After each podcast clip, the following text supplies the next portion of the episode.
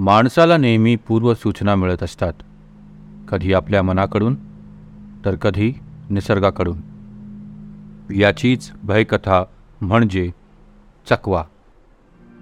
शरद मस्तपैकी एकटाच शेतात बसला होता. आज तो खूप आनंदी होता कारण आज त्याचा वाढदिवस होता. वाढदिवस म्हणजे शेतात आपल्या मित्रांना बोलावून मस्त चिकनच्या पार्टीचा बेत टाकायचा झाले. मग काय? आणि चिकन आणि मसाल्याच्या पोड्या आणल्या. चिकन पार्टीमध्ये जवळपास सात जण बोलावले होते. अमोल आणि गोट्याच फक्त मदतीसाठी आले होते. बाकीचे मात्र आयत्या पिठावर रेघोट्या मारणारे होते. नाही नाही म्हणता सगळा बेत माळावरच्या आंब्याच्या झाडाखाली आखला गेला. शरदने चिकन आणून धुवून घेतले. त्यात हळद मीठ कालवून आता ते उकडायला ठेवायचे होते.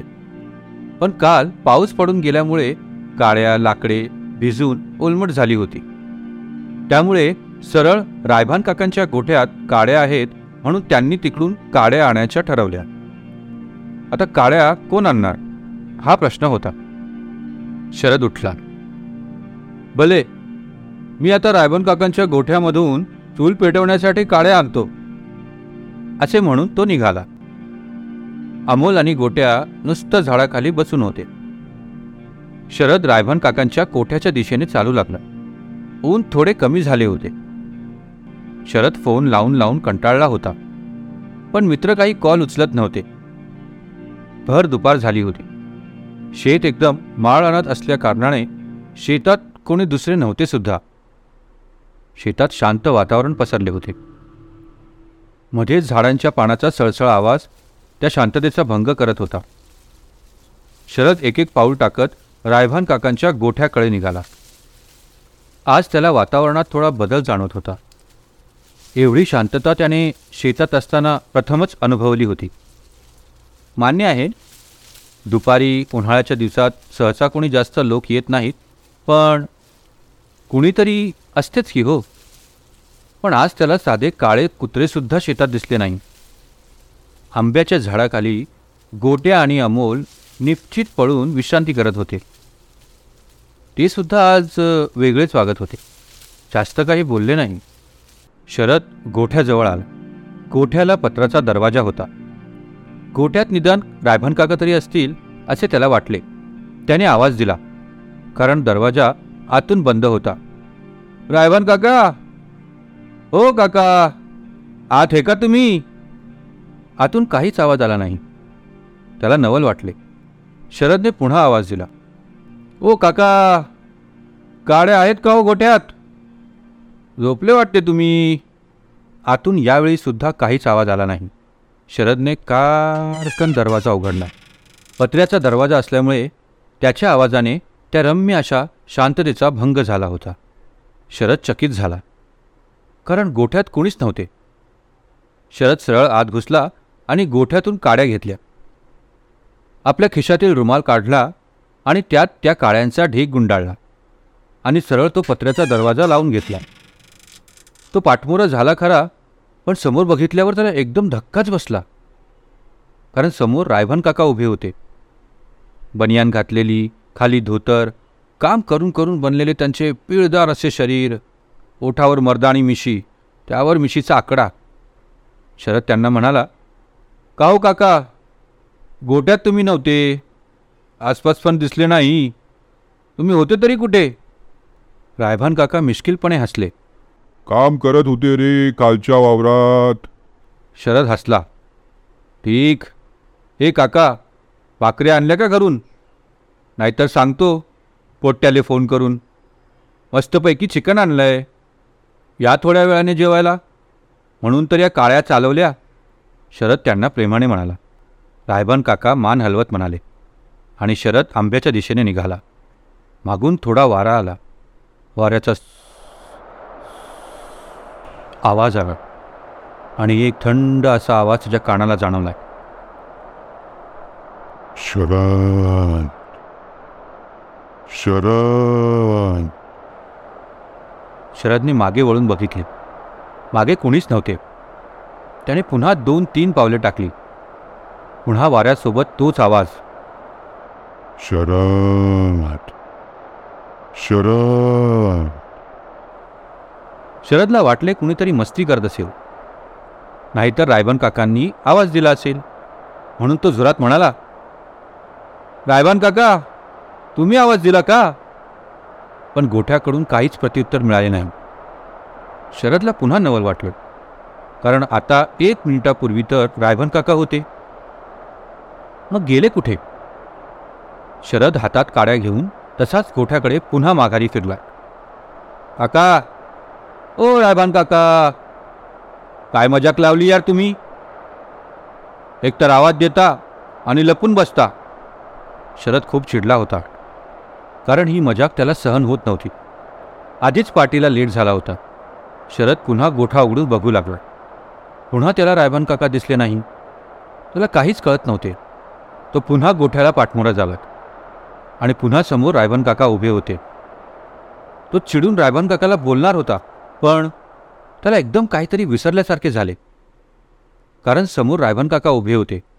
बनियान घातलेली खाली धोतर काम करून करून बनलेले त्यांचे पिळदार असे शरीर ओठ्यावर मर्दाणी मिशी त्यावर मिशीचा आकडा. शरद त्यांना म्हणाला का हो काका गोठ्यात तुम्ही नव्हते? आसपास पण दिसले नाही. तुम्ही होते तरी कुठे? रायबन काका मिश्किलपणे हसले.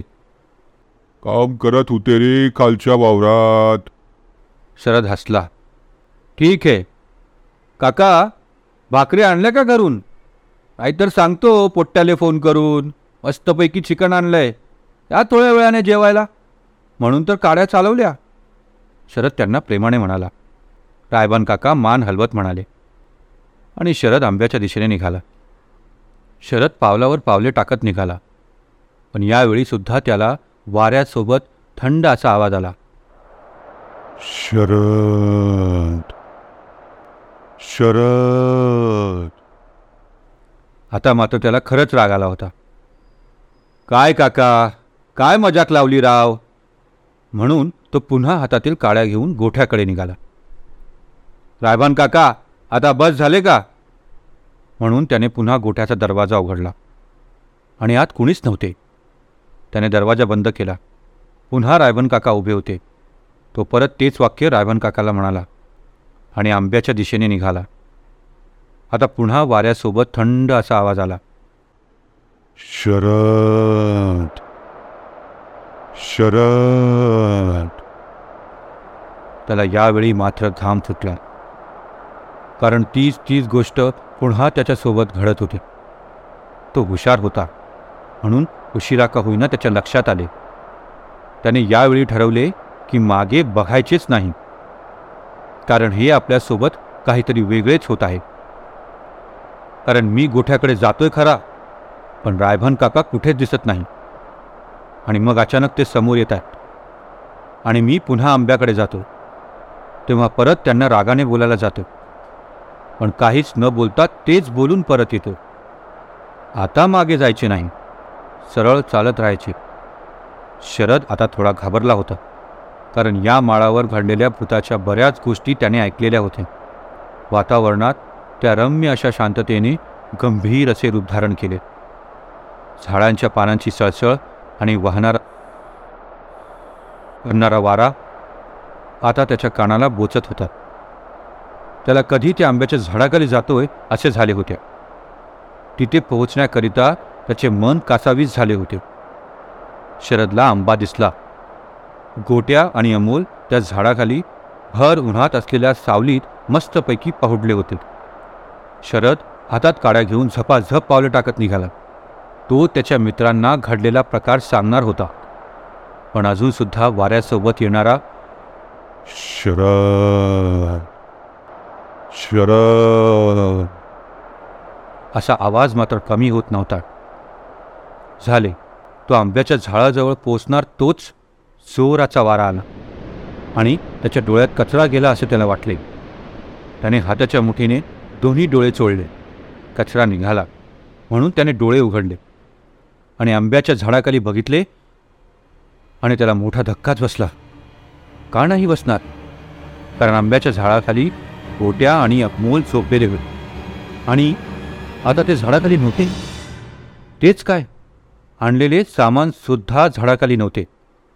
शरद आता पार घाबरला होता. त्याने भीत भीत खिशातला मोबाईल काढला आणि अमोलला फोन लावला. अमोलने कॉल उचलला. हा बोल शरद. काय म्हणतो? कसं काय कॉल केला? शरदच्या तोंडून शब्द फुटत नव्हते. साल्या तू आणि गोठ्या कुठे गेले बे? कमी मजाक करा ना. अमोल हसून म्हणाला हा बे मी आणि गोट्या नाही. मी आणि रायबान काका सोबत आहोत. रायबान काकांनी गाडी नव्हती म्हणून माझी गाडी सोबत नेली. शरदला धक्काच बसला. अबे सध्या कुठे आहे तू? अमोल म्हणाला. रायबान काकांच्या लेकीच्या येते वडगावात. बाप रे रायबान काका कुठे? शरद पुन्हा म्हणाला. अमोलने रायबान काकांना फोन दिला. आता फक्त शरदची पॅन्ट ओली व्हायची राहिली होती. कारण एवढा भयानक प्रकार त्याच्याचसोबत घडत होता. आता शेवटचा पर्याय म्हणून गोट्याला फोन लावला. गोट्या अबे या ना लवकर. काय मजाक करून राहिले बे? फोनवर गोट्या म्हणाला. काय झालं बे? अबे मॅड एकतर कुठे गायब झाले आणि वरून विचारतो पण का? शरद भीत भीत पण रागाने म्हणाला. गोट्या म्हणाला. अबे मी पेराचे बी आणायला आलेलो आहे गणपूरला. हे ऐकून शरद पुन्हा बावचळला. शरदला वाटले हे पुन्हा माझ्यासोबत खोटे बोलत आहेत. म्हणून त्याने चिडून म्हटले जाऊ द्या गेली मग पार्टी खड्ड्यात मले काही घेणं देणं नाही. म्हणजे? वाढदिवसाच्या आधीच पार्टी देतो का तू शरद? आता मात्र शरदचे हातपाय कापत होते. म्हणजे? तिकडून गोट्या म्हणाला अबे वाढदिवस उद्या आहे ना तुहा? मग उद्या करू ना पार्टी शरदने कानाचा फोन हातात घेतला आणि फोनमध्ये बघून सरळ गावाच्या दिशेने धावत सुटला. वाऱ्याच्या वेगाने तो धावत होता. त्याचा पाय एका दगडात अडकला आणि दणकन तो तोंडावर पडला मागून कुणीतरी आपल्या मागे लागले आहे असे त्याला वाटले. म्हणून पुन्हा तो उठून लंगडत लंगडत धावत पळू लागला. त्याने जेव्हा फोनवर बघितले होते तेव्हा अक्षरशः त्याची पॅन्ट ओली झाली. खरंच त्याचा वाढदिवस उद्या होता. धावता धावता त्याच्या लक्षात आले की रायभान काका जेव्हा गोठ्यासमोर उभे होते तेव्हा त्यांच्या पायाकडे त्याचे लक्ष गेले होते. त्यांचे पाय उलटे होते. ते रायभान काका नसून चकवा होता. अमोल गोट्यासुद्धा चकवाच असणार म्हणून त्याने आणखी वेग पकडला. पण मागून वाऱ्याच्या गारव्यासारखा शरद! शरद! असा आवाज जेव्हा त्याच्या कानावर येऊन आदळला तेव्हा शरदच्या अंगातील शक्ती जणू नाहीशी झाली होती. असे त्याला वाटले. आणि डोळे पांढरे करून तो गावाच्या वेशीवर पडला. त्याची शुद्ध हरवली होती. तोंडाला फेस आला होता.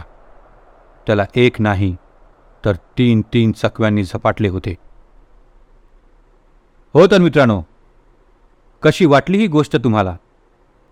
आवडली असेल तर जरूर लाईक करा सबस्क्राईब आणि शेअर करा. धन्यवाद.